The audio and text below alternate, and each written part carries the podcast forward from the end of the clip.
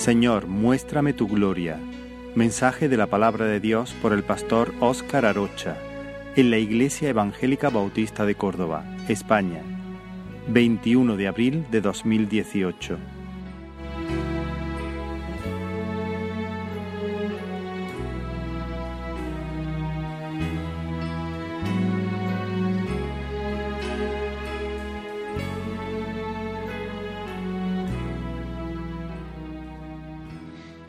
En esta ocasión quisiera hablar de un texto que está en el libro de Éxodo, capítulo 33, y el verso 18, y que hemos titulado, Señor, muéstrame tu gloria. Así que el tema para hablar en esta tarde es ese, ¿qué es la gloria de Dios? ¿Qué es la gloria de Dios? Y quiera Dios, pues, visitarnos como anoche, porque ciertamente le hemos caído en gracia a Él. Le hemos caído en gracia a Él. Y que venga otra vez y nos salga al encuentro con palabras de paz. Así que nuevamente oramos a nuestro Dios. Señor Dios y Padre nuestro, todo tu pueblo aquí reunido te alaba, te bendice y te da gloria. No solo porque la mereces, es que a ti pertenece. Tuyo es la gloria, el imperio, la majestad y el poder por los siglos de los siglos. Y es tan consoladora nuestras almas cuando leemos en tu palabra que nos escogiste en amor desde antes de la fundación del mundo. Antes de tú darnos fe, ya nos amaba. Hemos venido en esta tarde porque nos han convidado con esta invitación de venir a adorarte. Tú nos has dicho en tu palabra que tú enviaste a Jesucristo a buscar adoradores que te adoren en espíritu y en verdad. No sabemos cómo hacerlo, pero tú has prometido la asistencia de tu espíritu para que te adoremos en espíritu y en verdad. Ven pues y dale al predicador la unción de tu espíritu, que hable con sencillez, con claridad, en el poder de tu espíritu, de tal modo que nuestra fe sea edificada y que tus elegidos sigan siendo encontrados en este lugar y que sea un testimonio de que tu gloria, tu delicia es salvar. También somos conscientes de lo que somos, según tú mismo nos has revelado y lo hemos experimentado en nuestras vidas. Borra todas nuestras transgresiones, lava nuestras conciencias, porque queremos servirte. Y te lo rogamos en aquel a quien tú le prometiste que tu voluntad en su mano sería prosperada. Nuestro Señor Jesucristo. Amén. Así que leo Éxodo capítulo 33 y el verso 18, y como le decía anoche, mi Biblia es la Biblia de las Américas, pero creo que tiene poca diferencia. Así que leo. Entonces Moisés dijo, te ruego que me muestres tu gloria. En nuestro texto hay algo que llama la atención, entonces, lo cual nos indica que lo que está ahora solicitando Moisés tiene un precedente. Es como si yo dijese, fui a Sevilla, entonces llovió. Es decir, el entonces une lo que va de aquí de en adelante con lo anterior.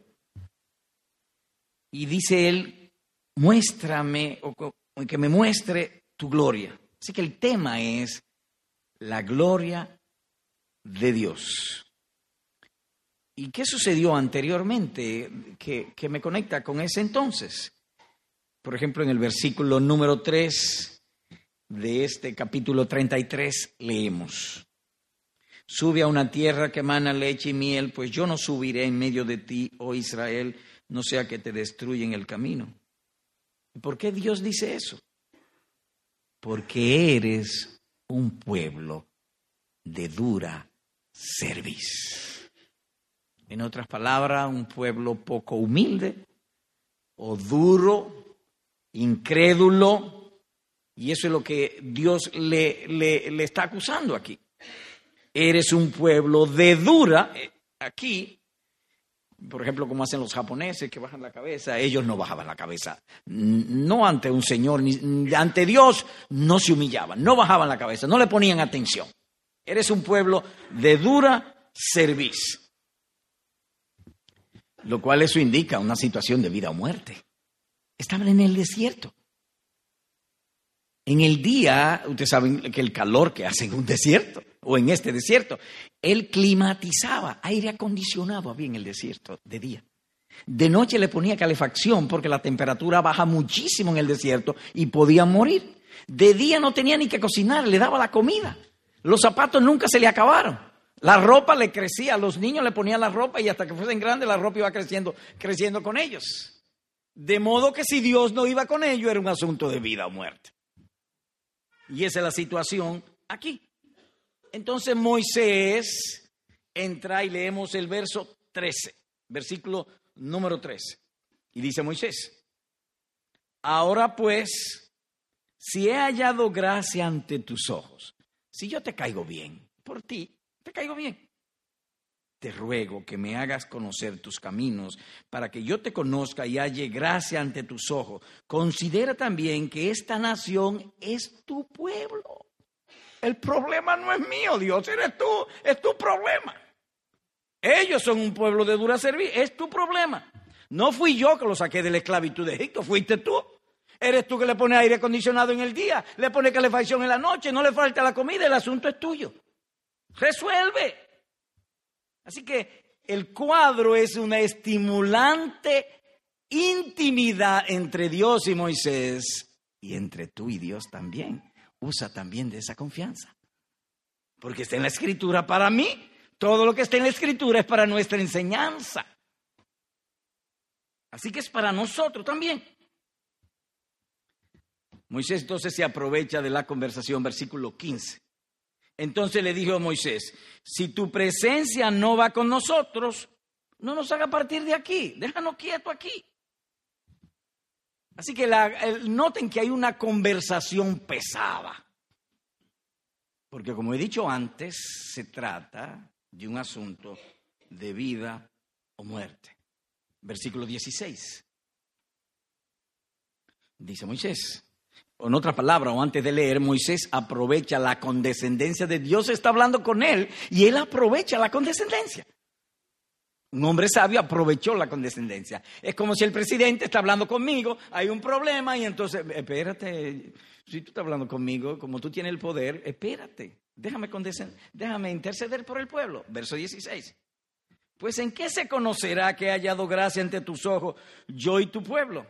Tú antes me has dicho que yo he hallado gracia ante tus ojos. ¿Y en qué se va a conocer eso?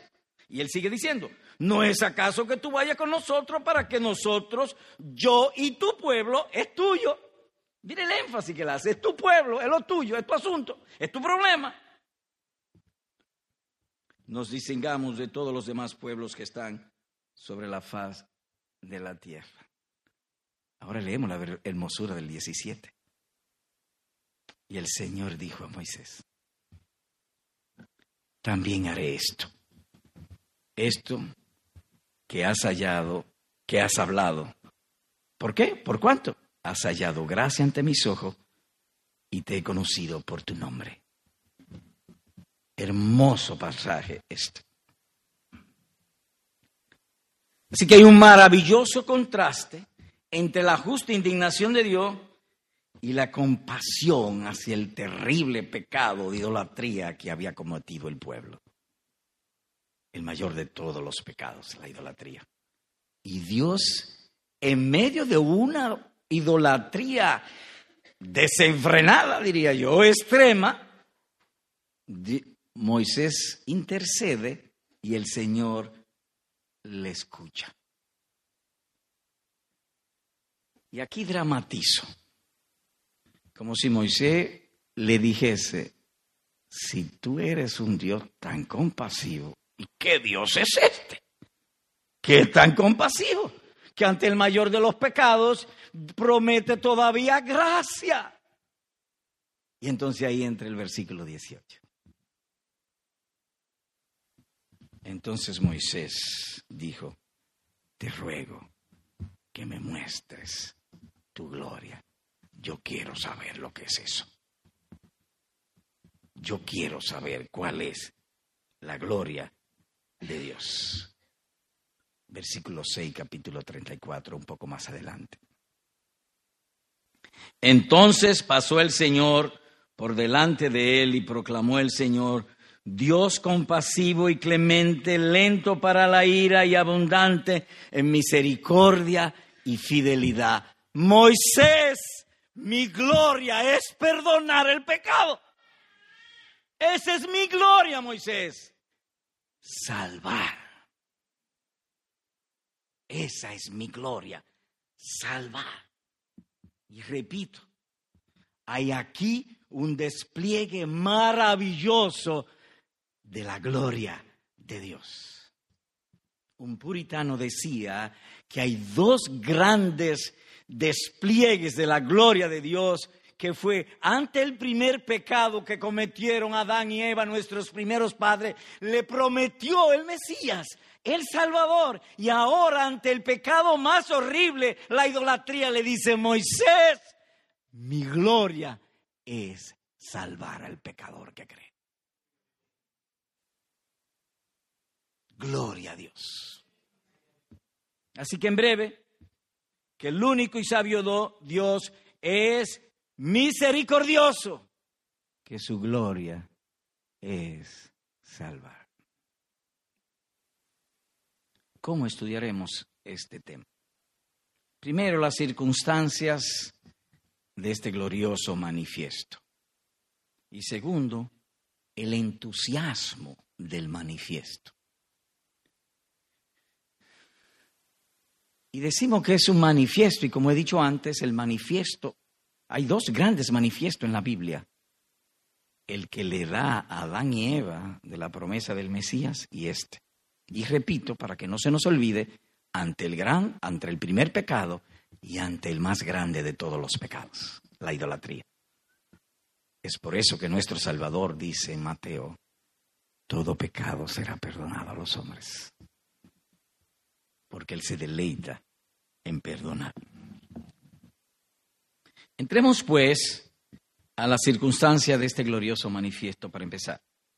Y cuando decimos las circunstancias, significamos la manera como sucedió el asunto, el tiempo, el lugar, el modo, la paciencia, el entusiasmo. Y luego eso, la sustancia del asunto. Hay una sustancia aquí, la gloria de Dios. Pero vamos a ver primero la circunstancia en que ocurre esta manifestación de su gloria o de este glorioso manifiesto. Así que le invito un poco adelante al capítulo 32, el capítulo anterior, capítulo 32, versículo 1 y 2, para que empecemos a ver el asunto. Dios le había sacado de la esclavitud de Egipto, le había abierto el mar rojo, los libró de la espada de sus enemigos, le dice a Moisés que suba al monte para darle las tablas de la ley, una tabla de amor, una constitución para que el pueblo supiera cómo manejarse correctamente en su relación con Dios y en su relación con el prójimo, que todo el pueblo disfrutara de paz, progreso y prosperidad siempre. Pero se impacientaron y el mensaje no pudo ser entregado. Versículos 1 y 2 del capítulo 32. Cuando el pueblo vio que Moisés tardaba en bajar del monte, la gente se congregó alrededor de Aarón y le dijeron, levántate, haznos un Dios que vaya delante de nosotros. En cuanto a este Moisés, el hombre que nos sacó de la tierra de Egipto, el Moisés este, es una expresión despectiva. No sabemos qué le haya acontecido. Y Aarón, el hombre que había sido elegido para dirigir la adoración pública, les dijo: quitad los pendientes de oro de las orejas de vuestras mujeres, de vuestros hijos y de vuestras hijas, y traédmelos. Consintió con ellos. Parece que Aarón también se impacientó. Así que hay ocasiones que grandes creyentes se impacientan con Dios. Y como decimos en mi país, meten la pata. O cometen grandes errores. Y helo aquí cómo esto sucedió. Así que se dieron a la idolatría. Versículos 5 y 6 de ese mismo capítulo. Cuando Aarón vio esto, edificó un altar delante del becerro. Y Aarón hizo una proclama diciendo: mañana será fiesta para el Señor. En total falsedad. Hicieron un becerro, algo que estaba prohibido. Y al día siguiente se levantaron temprano y ofrecieron holocausto y trajeron ofrendas de paz. Y el pueblo se sentó a comer y a beber y se levantó a regocijarse. Esto provocó la indignación del Señor. Versículo número 10. Ahora pues, déjame para que se encienda mi ira contra ellos y los consuma, mas de ti yo haré una gran nación. Este es un versículo hermoso. Hermosísimo, diría yo. Dios, el que creó los cielos y la tierra, que los cielos de los cielos no pueden contener su grandeza, que no necesita de nada ni de nadie, le dice a Moisés, como si le estuviera pidiendo permiso a Moisés: déjame destruirlo, dame permiso para yo acabar con ellos. Moisés coge la señal y dice: no, él no quiere destruir, déjame condescender, déjame interceder con el asunto. Porque parece como que él no está totalmente decidido a destruir, porque si hubiese estado decidido, nos barre, pero todavía no nos ha barrido. ¡Qué hermoso es eso! Ese es el Dios nuestro. Se pasó más de 1000 años amenazando al pueblo que lo iba a llevar al cautiverio, más de 1000 años. Y todo le decía: mañana, y te voy a condenar, y te voy a hacer esto, y te voy a hacer lo otro. Y paciencia, y paciencia, y paciencia. Moisés coge la señal. La cogió. ¡Qué hermoso esto! Como si necesitase permiso de Moisés. Es como si yo estuviera aquí y le dijera al pastor Israel: déjame quitar eso de ahí. Le estoy pidiendo permiso. Dios pidiéndole permiso a Moisés. ¡Wow! ¿Cuál fue la reacción de Moisés? Versículo 17.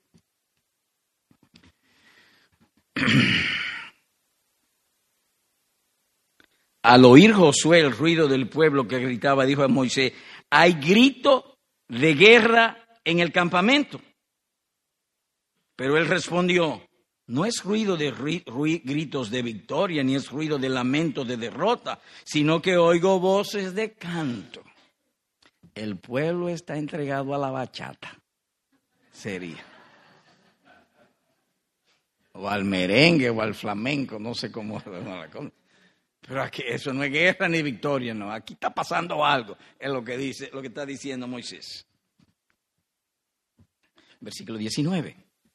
Y sucedió que tan pronto como Moisés se acercó al campamento, vio el becerro y las danzas.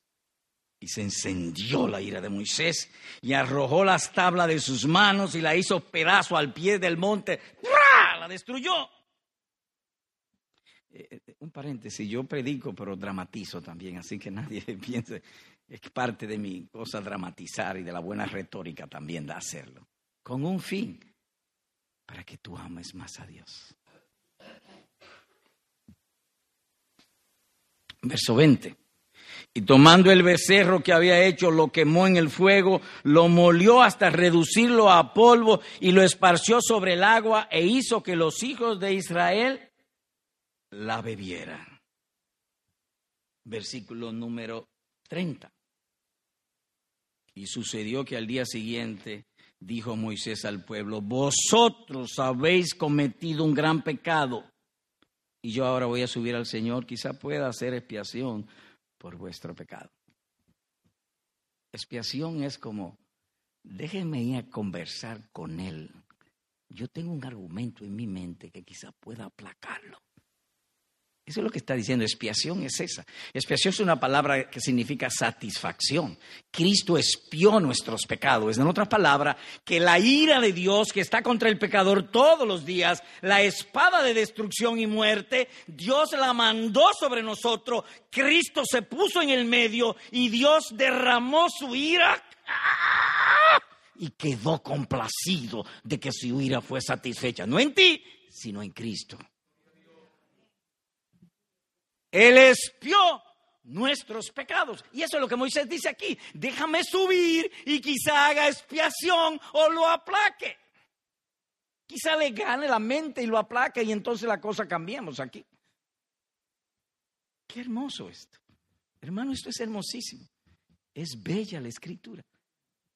Y no para Dios, para nosotros. Él la dejó para nosotros. Versículo 31. Entonces volvió Moisés al Señor y dijo: Ay, este pueblo ha cometido un gran pecado, se ha hecho un dios de oro.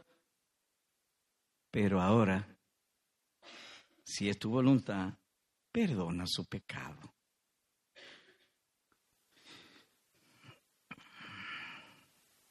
¿Dónde era que estaba? Versículo 31. Pero ahora, si es tu voluntad, perdona su pecado. Y si no, bórrame del libro. ¿Qué has escrito? Él tomó toda la responsabilidad, como hizo Cristo por nosotros. Verso 36. Y el Señor dijo a Moisés: Al que haya pecado contra mí, lo borraré de mi libro. Luego el pueblo se entera del asunto. Éxodo 33, versículo 4 y 5. Cuando el pueblo oyó esta mala noticia, hicieron duelo y ninguno de ellos se puso sus atavíos.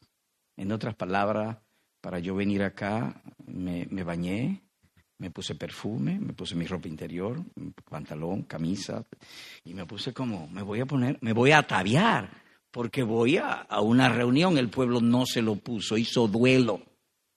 La tristeza no le dejaba hacerlo. Como diríamos por aquí, como que el pueblo que estaba deprimido, porque cuando uno está deprimido se quita como el deseo, pero deprimido por su falta, por su pecado. No por su quiebra económica, o que la novia lo dejó, cosas así. No. Por haber pecado contra el Señor. Versículo 4 y 5, capítulo 33. 5. Porque el Señor había dicho a Moisés: Di a los hijos de Israel, sois un pueblo de dura cerviz. Si por un momento yo me presentara en medio de ti, le destruiría. Ahora pues, quítate tus atavíos para que yo sepa qué he de hacer contigo. Acepto que ese sacrificio que tú vas a hacer, ese acto que tú vas a hacer, ese sacramento que tú vas a hacer, lo acepto. Déjame ver qué yo voy a hacer contigo. Pero noten que todo el tiempo es paciencia. No lo está destruyendo, está hablando. ¿Sabe usted, hermano, lo que es la paciencia de Dios? Que nosotros pecamos y Él nos trata con misericordia. Esa es su paciencia. Helo aquí. Transgredimos, cometemos iniquidades, nos rebelamos. Y seguimos vivos. Y después me da convicción de pecado, me lleva a doblar mis rodillas, le pido perdón y me perdona. Esa es su paciencia. Yo me rebelo y Él me da misericordia. Y eso está aquí notorio, muy notorio. Ese es el Dios nuestro. El Dios que hizo los cielos y la tierra. Versículo 17, capítulo 33. Y el Señor dijo a Moisés: También haré esto que has hablado, por cuanto has hallado gracia ante mis ojos y te he conocido por tu nombre. Entonces, o en esa circunstancia, Moisés dijo: Te ruego que me muestres tu gloria. Yo quiero saber por qué es de que tú eres famoso. Es como si estuviésemos delante de Paco de Lucía, el gran guitarrista español, y le preguntemos: muéstrame la gloria tuya tocando. Yo quiero ver por qué tú eres tan famoso, tan conocido, que la gente habla de ti. ¿Por qué? ¿Por qué todos los seres humanos tienen un instinto de religión? Yo quiero saber de tu gloria.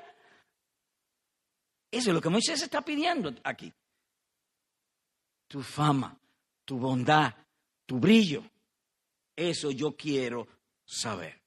Así que estas fueron las circunstancias de este glorioso manifiesto. El pueblo se entregó a la idolatría totalmente. Moisés intercede por ello y Dios le promete mostrar su gloria.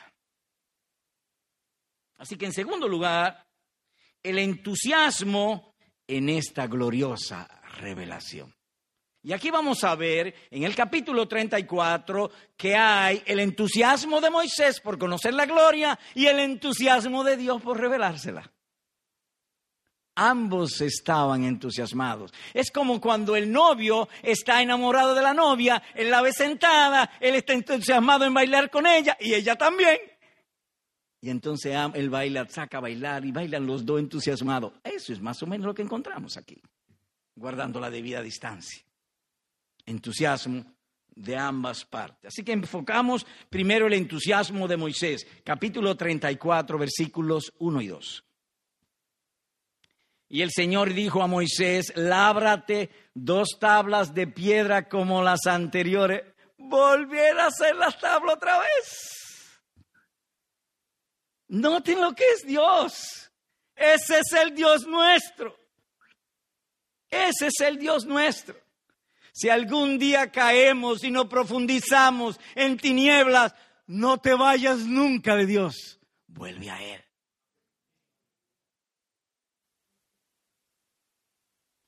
Y el Señor dijo a Moisés: lábrate 2 tablas de piedra como las anteriores, y yo, con mi dedo, escribiré sobre las tablas las palabras que estaban en las primeras tablas que tú quebraste.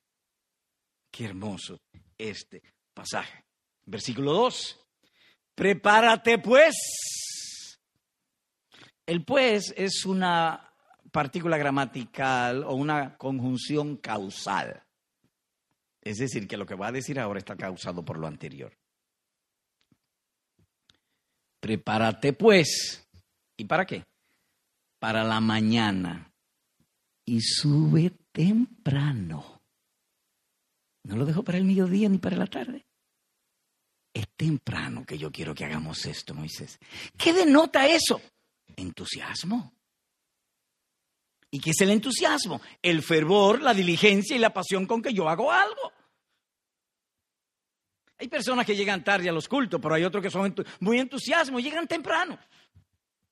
Se cambian temprano, se preparan temprano, porque tienen entusiasmo. Repito el 2 entonces. Prepárate pues para la mañana y sube temprano al monte Sinaí y allí preséntate a mí en la cumbre del monte. Te voy a esperar allá. Es como cuando el novio le da una cita. Mira, te voy a esperar en la esquina tal con tal. Ahí te esperaré mañana a las 9:00 a.m. Y allá está el novio esperando. Qué hermoso es. Hermosísimo. Gloria sea a nuestro Dios. Y el patriarca responde con mayor entusiasmo. Versículo 4. Moisés, pues, otra vez la conjunción causal, labró 2 tablas de piedra como las anteriores, se levantó muy, dice mi versión, de mañana o muy temprano. Y subió al monte Sinaí como el Señor le había mandado, llevando en su mano las 2 tablas de piedra. Voy a leer los versículos 4 y 5 y voy a tratar de destacar la cadena de entusiasmo que hay allí, enfocándome en la conjunción y. Versículo 4. Moisés pues labró 2 tablas de piedra como las anteriores, y se levantó muy de mañana y subió al monte Sinaí como el Señor le había mandado, llevando en su mano las 2 tablas de piedra, y el Señor descendió en la nube y estuvo con él allí mientras invocaba el nombre del Señor. Es una cadena, no son hechos aislados, es una tras otra. En otras palabras, el entusiasmo de Moisés de interceder por el pueblo y del favor del pueblo con él y su gente. Los ministros nos entusiasmamos con eso, con que Dios bendiga al pueblo. Y él lo aquí, muy claramente. O dicho de otro modo, que cuando somos diligentes, Dios responde con rapidez. Porque es una cadena lo que vio. Él vio su diligencia. Versículo 6. Y el Señor descendió en la nube. ¿Y después de qué descendió? De la cadena. El predicador ha destacado una cadena que está en el pasaje. Y el versículo 6 dice, y siguió, el Señor siguió la cadena. Y el Señor descendió en la nube y estuvo allí con él mientras éste invocaba el nombre del Señor. Verso 6. Entonces pasó el Señor por delante de él y proclamó, he aquí Moisés, mi gloria. El Señor, Dios compasivo y clemente, lento para la ira y abundante en misericordia y fidelidad, el que guarda misericordia a millares, el que perdona la iniquidad, la transgresión y el pecado, y que no tendrá por inocente al culpable, el que castiga la iniquidad de los padres sobre los hijos y sobre los hijos de los hijos, hasta la tercera y cuarta generación. Pero cuando usted lee, hay dos nombres, hay dos palabras que destacan su nombre. El Señor descendió, dice allí el texto, el Señor, el Señor. Luego de ahí, 7 títulos de misericordia y luego 2 más de justicia. O dicho de otro modo, Moisés, mi gloria es salvar. Esa es mi gloria, salvar. Nosotros tenemos razones para ser misericordiosos. Dios no, Él es la misericordia. Es una diferencia notoria. Él es la misericordia. Por lo tanto, como Él es la misericordia, no hay forma de quitársela. Yo pudiera en un dado momento ser misericordioso o no serlo, pero no Él, porque Él es misericordia. Él es la misericordia. Ese es el Dios nuestro. Por eso dice el salmista, dichoso el pueblo que en ti confía. En otras palabras, dichoso el pueblo que ve que Dios es misericordia y se descansa en misericordia y espera en misericordia y vive por su misericordia. Esa es la gloria de Dios. Y dice que perdona la iniquidad, y la iniquidad es hacer las cosas sabiendo que es mal. Eso es iniquidad. Y ni el inicuo hace el mal sabiendo que es malo. El rebelde se rebela contra el mandato y el transgresor también. Y Él lo perdona. Él perdona la iniquidad, la rebeldía. Ese es el Dios nuestro. Y dice allí que proclamó. Él pudo habérselo dicho al oído de Moisés, pero no, lo proclamó a gran voz, que toda la tierra sepa que yo soy bueno, que yo perdono el pecado, que yo soy la misericordia. Cuando nuestro Señor ascendió a los cielos, le dijo a sus discípulos, vayan y prediquen el evangelio a toda criatura, díganle a todos los hombres, a todos, hombres, mujeres, drogadictos, lesbianas, homosexuales, díganle esto, que yo soy bueno y que yo perdono el pecado.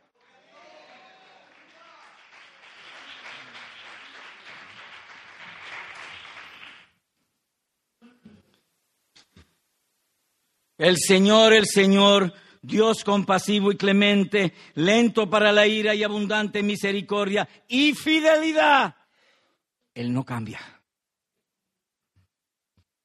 El que guarda misericordia a millares, el que perdona la iniquidad, la transgresión y el pecado.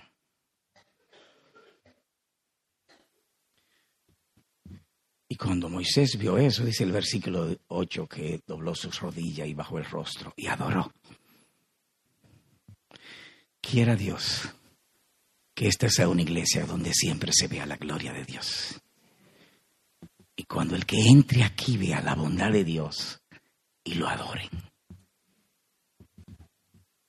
Gloria sea a nuestro Dios. Así que la gloria de Dios es salvar. Hay un pasaje en el Nuevo Testamento que apunta o abona la idea. Les invito, por favor, a Juan capítulo 13.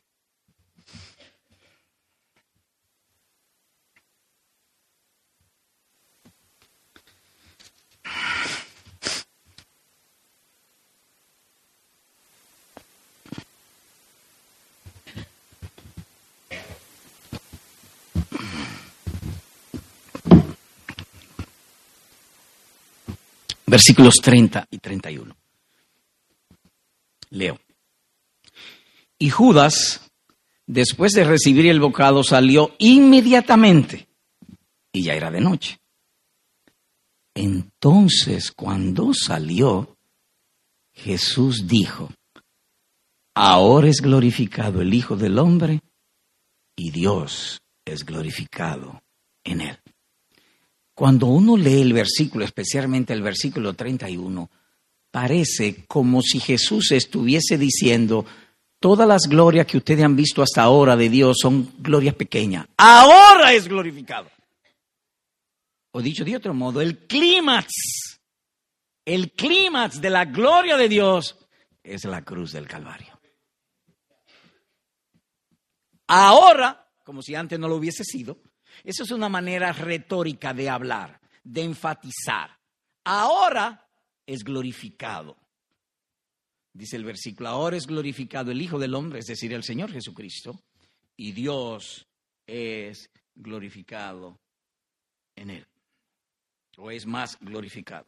Así que la gloria de Dios, cuyo clímax es la cruz del Señor Jesucristo, es sencillamente esta. Lo enseña el Antiguo Testamento y lo enseña el Nuevo. Salvar al pecador. Por eso me da tanta tristeza cuando alguno piensa que la salvación se puede perder. La salvación no puede perderse. ¿Por qué? Porque Dios es quien salva. No somos nosotros que nos salvamos. Él nos salva. Ahora que hay gente que un día dijo que era creyente y que después se fue, ya es otra cosa. Pero aquello que Dios salva no se pierden nunca. Porque mía es la salvación, dice el Señor.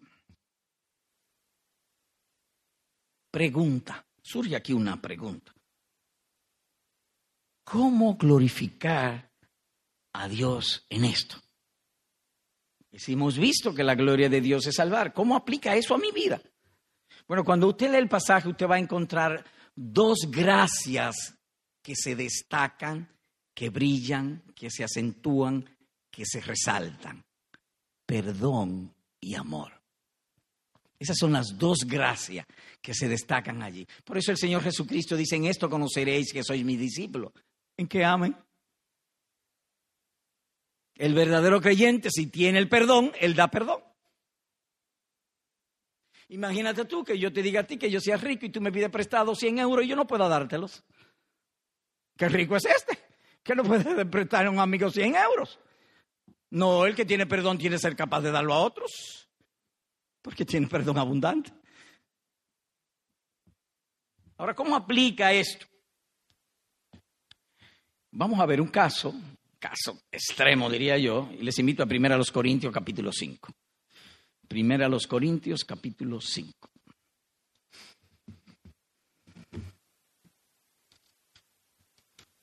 Le voy a marcar con un dedo, 1 Corintios capítulo 5, y luego 2 Corintios capítulo 2.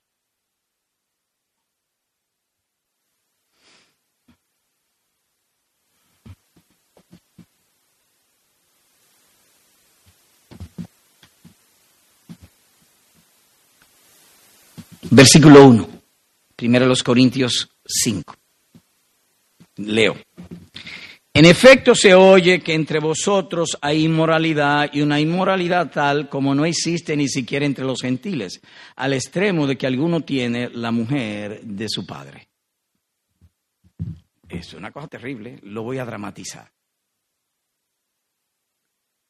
Un miembro de la iglesia, un hombre joven, diría yo, voy a poner una edad, 35 años, tiene un papá, así como yo, que tiene 70 años. El papá, parece que la mujer se le murió. Lo voy a dramatizar, acuérdense que estoy dramatizando. O se quedó sin mujer, se enamora de una jovencita de 32 años. y vive con ella. Pero el muchacho le quita la mujer al papá, alquila un piso por ahí y se va a vivir con la mujer de su papá. Y así que él anda de tapas en tapas y de taberna en taberna con la mujer de su papá, una mujer hermosa, modelo, con minifalda bien apretada que llama la atención. Un cristiano, miembro de la iglesia de los Corintios. Eso es lo que está diciendo ahí. Le quitó la mujer al papá y se fue a vivir a un piso aparte. Transcurrido el tiempo, el hombre se arrepiente y vuelve a la iglesia. ¿Cómo hemos de tratar a ese hombre dentro de la iglesia? Después de todo lo que hizo. Entonces, teniendo eso en mente, vayamos a 2 Corintios, capítulo 2.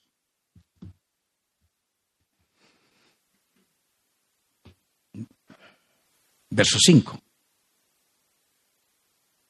Pero si alguno ha causado tristeza, no me la ha causado a mí, sino hasta cierto punto, para no exagerar a todos ustedes. Es suficiente para tal persona este castigo que le fue impuesto por la mayoría. Así que, por el contrario, vosotros más bien debierais perdonarlo y consolarlo, no sea que en alguna manera éste sea abrumado por tanta tristeza. Por lo cual, os ruego que reafirméis vuestro amor hacia él. Trátenlo como si nunca hubiese pecado. Eso es lo que está diciendo. ¿Y por qué? Porque nuestros pecados son clavados en la cruz del Calvario. Nosotros no somos jueces, somos hermanos. Esa es una manera de aplicar la gloria de Dios. Tratarlo como si nunca hubiese pecado. Reafirméis vuestro amor con él. ¿Cuál amor? El que Cristo te dio. Eso es lo que le está diciendo. El que Cristo nos dio. Eso se llama un corazón en gracia.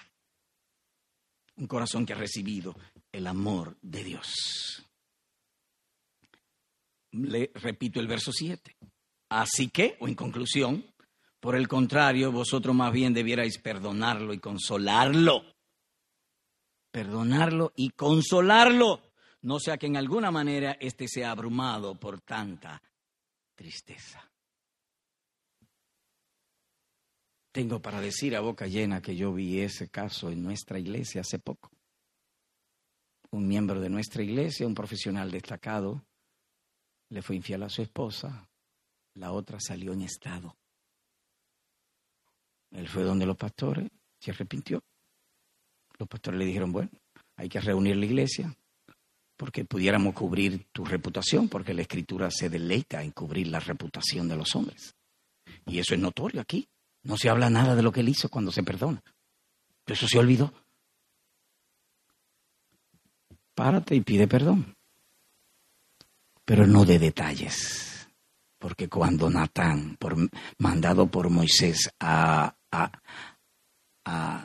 reprender a David, no dio detalles.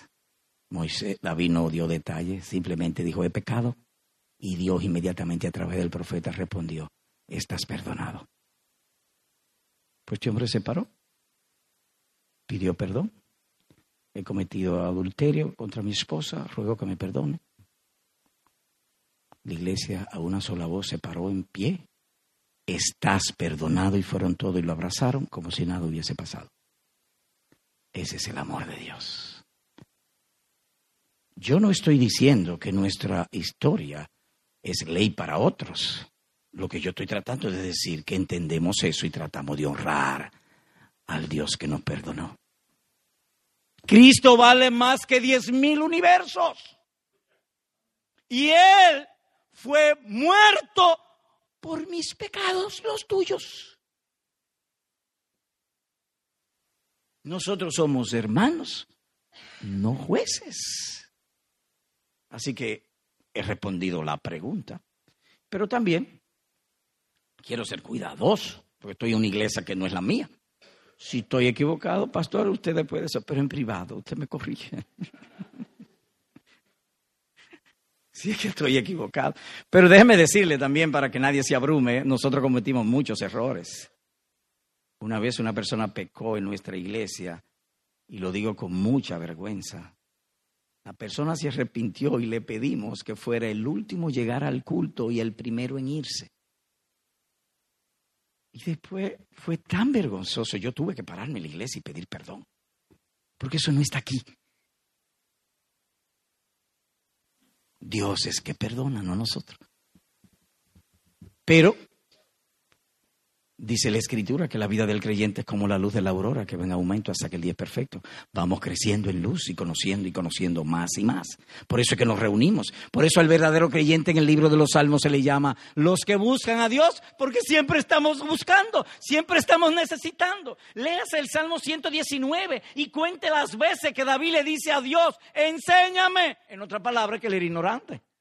Porque solamente los ignorantes piden enseñanza.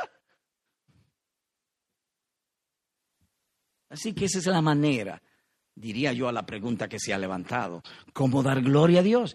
Siendo perdonador. Siendo perdonador. Pero que me da trabajo. Bueno, yo no he dicho que es fácil.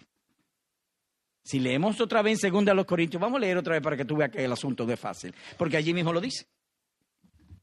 Versículo número 8. Por lo cual os ruego. El asunto no es sencillo.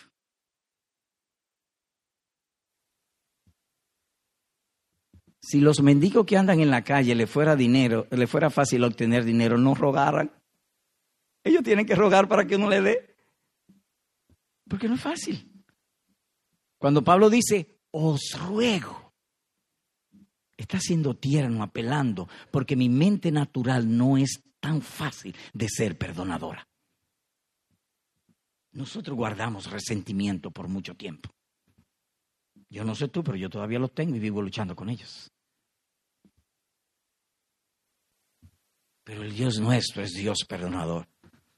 Hermanos amados, entrañables hermanos, al fin de cuentas lo que queremos salir de este mundo es con la bendición de Cristo. Dios nos conceda ser diligentes y esforzados para ser de un espíritu perdonador. Así que en breve la gloria de Dios es perdonar, o lo que es lo mismo, dar salvación. Habían dos ladrones crucificados junto con él en la cruz, y los dos le estaban injuriando. Y uno de ellos, de pronto, vuelve en sí y le dice al otro ladrón, pero ven acá, tú y yo estamos sufriendo porque hicimos los malos, pero este no. Señor, cuando vengas en tu reino, acuérdate de mí. El que lo estaba injuriando hace 5 minutos. Oh, cuán hermosas fueron las palabras de nuestro Salvador. Te digo que hoy estarás conmigo en el paraíso. Y todo lo que hizo fue fe, porque eso es a la larga. El justo por la fe vivirá. Los 500 años de la Reforma celebramos, creo que es este año.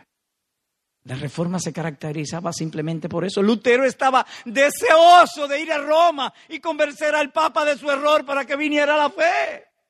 Su corazón estaba lleno de amor. Que así sea también el tuyo y el mío por siempre. Le invito ahora, hay una pregunta en el aire, ¿cómo glorificar a Dios? ¿Y qué ventaja tiene glorificar a Dios? Porque también surge esta otra pregunta. ¿Por qué en la iglesia piden tanto que hay que glorificar a Dios? Y hay un pasaje en el libro de los Salmos, en el capítulo 27, que creo que tiene la respuesta. ¿Por qué debemos glorificar tanto a Dios? Pastor, no sé si hoy me pasé de tiempo, pero voy a seguir. Voy bien.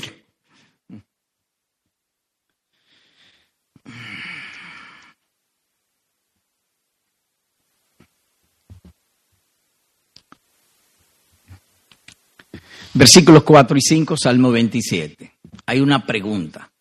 ¿Por qué glorificar tanto a Dios? ¿Por qué Él pide que yo le glorifique? ¿No tiene Él gloria suficiente que yo tengo que darle? Esa es la pregunta. La respuesta creo que está en este texto. Versículo 4, Salmo 27. dice el salmista, una cosa he pedido al Señor y esa buscaré, que habite yo en la casa del Señor todos los días de mi vida, para contemplar la hermosura del Señor y para meditar en su templo. Versículo 5. Porque en el día de la angustia me esconderá en su tabernáculo, en lo secreto de su tienda me ocultará, sobre una roca me pondrá en alto. El versículo 4 puede ser resumido en una expresión: David está dando gloria a Dios. Sí, el versículo 4 dice, una cosa he demandado al Señor y esa buscaré, que yo esté en su casa, que todos los días de mi vida esté allí, para contemplar su hermosura, para deleitarme viendo a Él. ¿De quién era la gloria? De Dios, no de Él. Él quiere estar en la casa de Dios para glorificar a Dios. El versículo 4 es clarísimo en eso. Le vamos a preguntar a David entonces, David, ¿por qué tú te empeñas tanto en glorificar a Dios? Y el versículo 5 responde, porque en el día de la angustia me esconderá en su tabernáculo, sobre una roca me pondrá en alto. En breve, que en Cristo Dios ha unido su gloria con nuestro beneficio. Dios nada más recibe gloria de Él mismo, solamente porque solo Él es glorioso, Él es santo, Él es el único, y santo significa que Él es devoto a sí mismo, Él es devoto a sí mismo, Él solamente, si glorifica a otro que no es Él mismo, sería incorrecto, porque solamente Él es glorioso. Por eso cuando Él me manda a hacer algo y yo lo hago, Él me está permitiendo participar de su gloria y entonces me beneficia porque lo estoy glorificando. En breve, que en Cristo Dios ha unido su gloria con mi beneficio. Voy a repetir otra vez. Verso 4. Una cosa he pedido al Señor y esa buscaré, que habite yo en la casa del Señor todos los días de mi vida. ¿Y para qué? Para contemplar la hermosura del Señor y meditar en su templo. ¿Y por qué? Porque en el día de la angustia me esconderá en su tabernáculo, me beneficiará. Cuando vengan los problemas, cuando venga la depresión, cuando venga la angustia, Él estará conmigo. Eso es lo que le está diciendo ahí. Sobre una roca me pondrá en alto. Dicho de otro modo, el pecado me va a hundir, pero yo aún así le voy a glorificar y Él me va a beneficiar, me va a levantar. Está hablando en lenguaje metafórico. Me va a poner sobre una roca alta. O dicho de otro modo, cuando mis enemigos vengan contra mí, no podrán alcanzarme. ¿Y por qué no podrán alcanzarme? Porque Dios me ha levantado, porque le glorifiqué. Ese es el Dios nuestro. Todo lo que ha hecho es para nuestro beneficio. La salvación es suya. Y finalmente lee otro texto que apunta sobre lo mismo, libro de los Hechos, capítulo 7. Para los que llevan anotación, estoy terminando.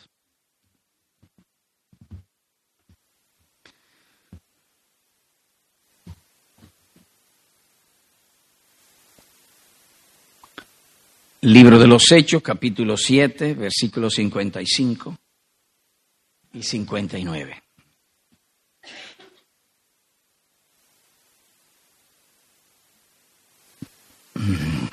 Leo.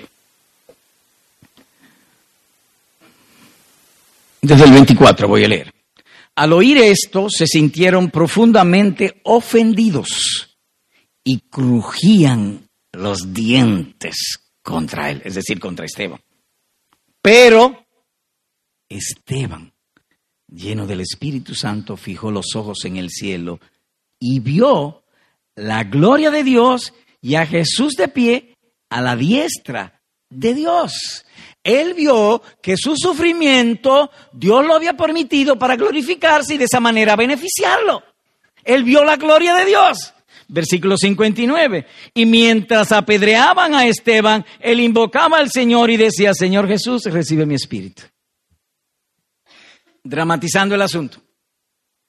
Lo estaban apedreando. ¿Le han dado a usted alguna vez una pedrada?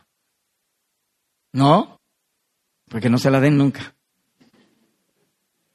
Y no fue una, lo apedreaban. piedras y piedras cayendo sobre él. Véalo ensangrentado y él viendo la gloria de Dios. Y llegó un momento viendo la gloria de Dios que si pareciera que polvo, hizo así. Señor, toma, recibe mi espíritu. Como si nada hubiese pasado. Oh, Señor, abre mis ojos para ver tu gloria. Si hemos hallado gracia ante tus ojos, ábrelo para ver tu gloria. ¿Y cómo se ve la gloria? Mientras más suframos por Cristo, más veremos su gloria.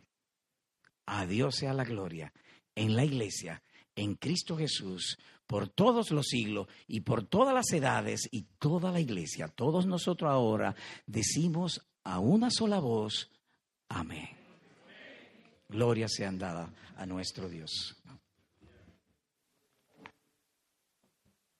Oramos.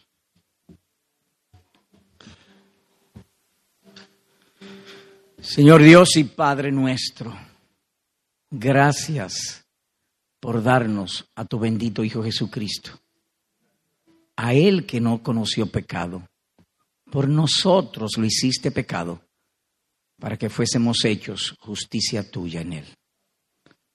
Oh, buen Dios, gracias por reunirnos, gracias por hablarnos. Y nosotros no podemos sembrar tu palabra en nuestros corazones. Pero tú sí puedes y tú quieres hacerlo. Rogamos, aumenta nuestra fe. Abre nuestros ojos para ver las maravillas de tu ley. Y concédenos glorificarte en todas las cosas.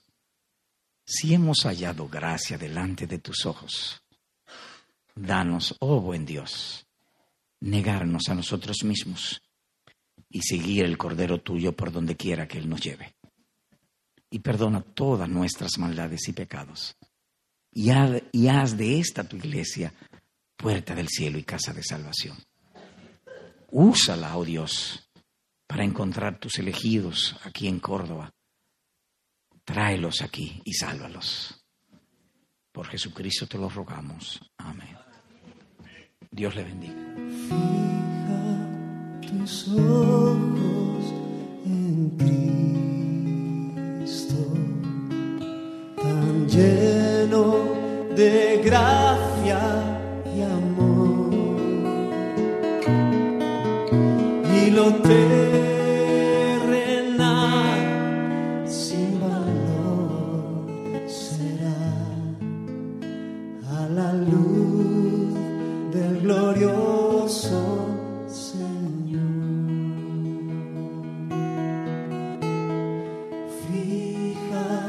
Tus ojos en Cristo, tan lleno de gracia y amor,